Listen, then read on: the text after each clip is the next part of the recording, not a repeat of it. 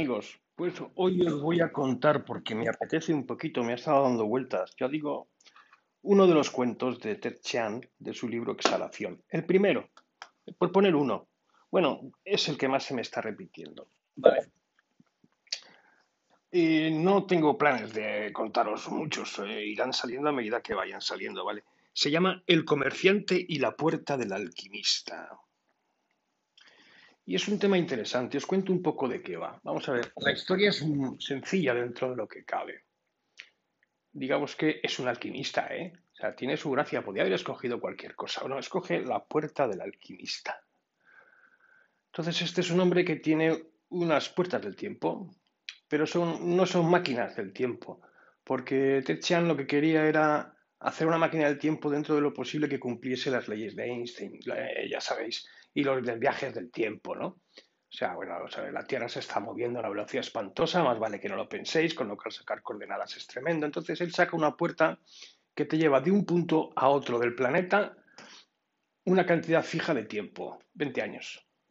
20 años creo que son, ¿vale?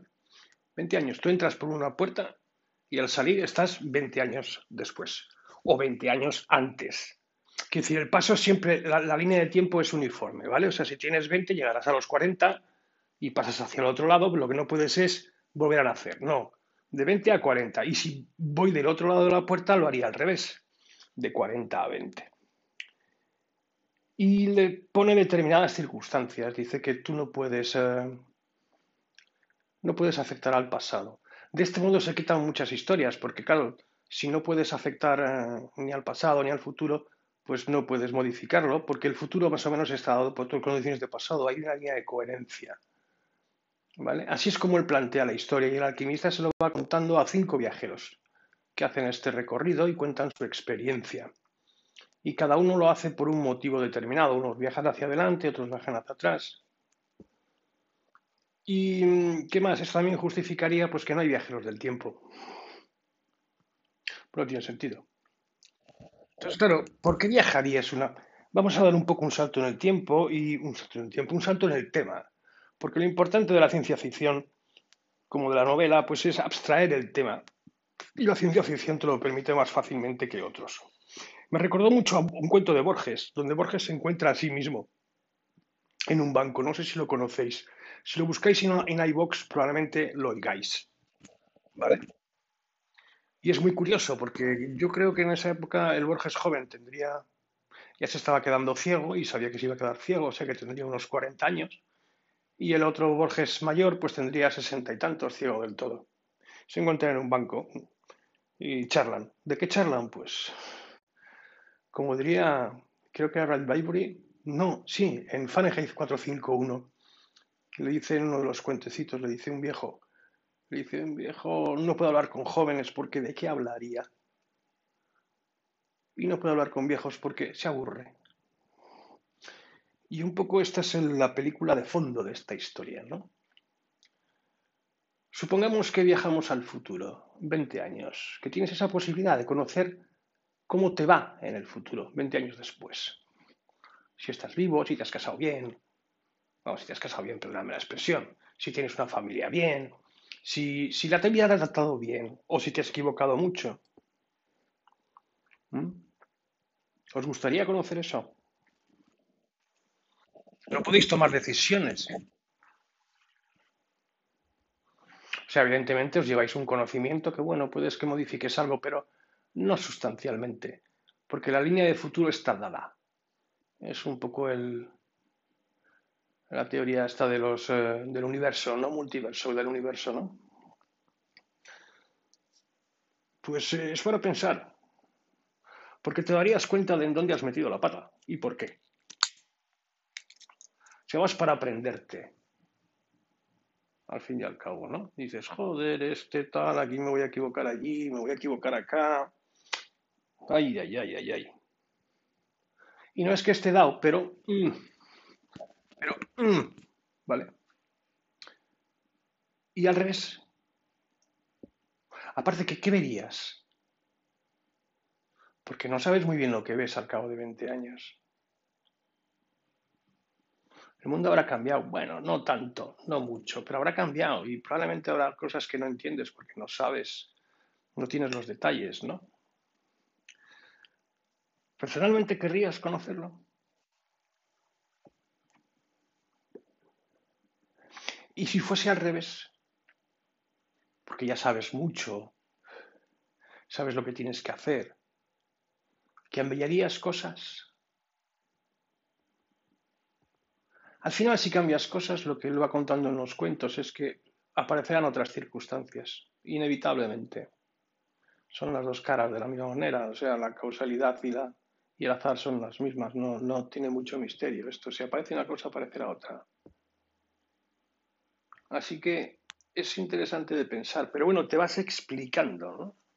Es un poco como cuando eres ya tal y empiezas a hacer balance y te vas explicando las cosas que hiciste. ¿Y por qué? Si las sabes. ¿Qué hubieras podido evitar? ¿O no? Es interesante. Es una idea. Solo 20 años. ¿eh? La, la, hipótesis es muy fácil. Tú no viajas donde quieres. Solo 20 años hacia adelante o 20 años hacia atrás. No hay otra opción. Y hay que volver, claro. Hay que volver. Hay que volver. Entonces, al final, en un poco en su conclusión, que es muy famosa por lo visto, él dice, nada borra, nada borra el pasado. Existe el arrepentimiento, existe la enmienda y existe el perdón. No hay más. Pero con eso basta. Es un poco esa aceptación del destino, ¿no? Algo así y que hay que perdonarse dentro de lo que cabe y tal. Yo os digo, Ted Chiang es un autor mm, que yo, yo lo recomiendo. La verdad es que lo recomiendo, hay que tomárselo con cierta calma. Algunos relatos son más facilitos que otros, lógicamente, como todos. Este no es complicado y suena mucho a Borges. Suena muchísimo a Borges. Desde luego no es la máquina del tiempo de H.G. Wells. No lo es es más bien esa conversación del banco entre el Borges joven o mediana edad y el Borges adulto. ¿Qué te contarías a ti mismo? ¿Te entenderías? ¿Te harías caso? Sin pruebas. Porque no tienes pruebas. Tú te estás fiando de una persona que ha vivido, sí, pero ¿Quién te asegura que vas a vivir lo mismo?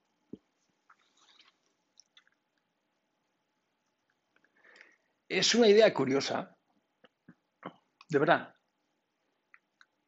que no lleva a ningún sitio. Hombre, si vuelves al pasado, sí. O sea, el que viaje 40 años hacia atrás, sí, ¿no? Pero, eh, o 20 años hacia atrás, sí, ¿no? Pero el que viaja 20 años hacia adelante, al final lo que quiere saber es la pitonisa, es... Eh, es el, el, oráculo este de Jason, ¿no? O el oráculo de Matrix. Te digo lo que puedes saber. No te vas a enterar de nada. No te vas a enterar. Muy fácil señalar el camino, pero el camino hay que andarlo. Al final el camino hay que andarlo. Así que al final, preocuparse mucho por conocer el futuro. Léeme las rayas de la mano. Todas esas cosas, ¿no? ¿Queréis saber el día al que os vais a morir? por ejemplo. Eso se dice que los buenos astrólogos en la Edad Media sabían hacerlo. Sabían determinar la fecha de tu muerte. Eso se dice. Los alquimistas hay mucho misterio. Era una ciencia la alquimia, no sé si lo sabéis. Una la alquimia era una ciencia que estaba imbuida dentro de las demás ciencias en Arabia, en, en los países árabes islámicos, ¿vale? Y así se conservó, hasta que llegó Occidente y Occidente empezó a quitar, empezó a separarla, grano de paja, y sacó distintas ciencias de la alquimia. Y dejó una rama totalmente fuera, ¿no? La que decía que era, bueno, no científica,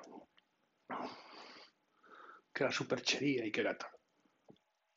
Grandes científicos fueron alquimistas, occidentales. Para pensar también, ¿por qué escogió un alquimista? el guerrero, el alquimista, como Paulo Coelho, ¿no?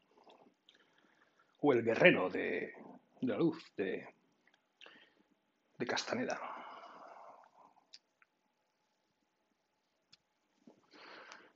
Es curioso. Para pensar un poquito, dar una vuelta. ¿Realmente queremos conocer nuestro futuro? ¿Realmente nos explicamos nuestro pasado? Aunque lo veamos físicamente delante. Hmm. Bueno, ahí os lo dejo. Yo os recomiendo, ¿vale? Que oigáis a este hombre, que lo leáis, que lo toméis con calma. Pero es un muy buen autor. A mí me ha gustado mucho. A mí me ha gustado mucho. Y de hecho, yo creo que algún relato anda por ahí todavía dando vueltas. Ya irán asentando. Ya os digo que no tengo intención de seguirlos, pero bueno, si alguno se pone a tiro, ¿por qué no, no?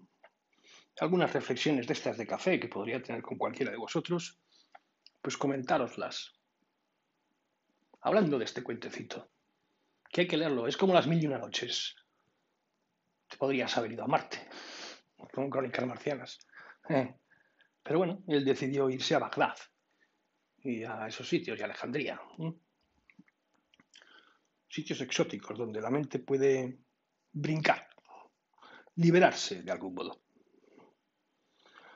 Bueno, pues nada más por hoy. Venga, un saludo y hasta luego.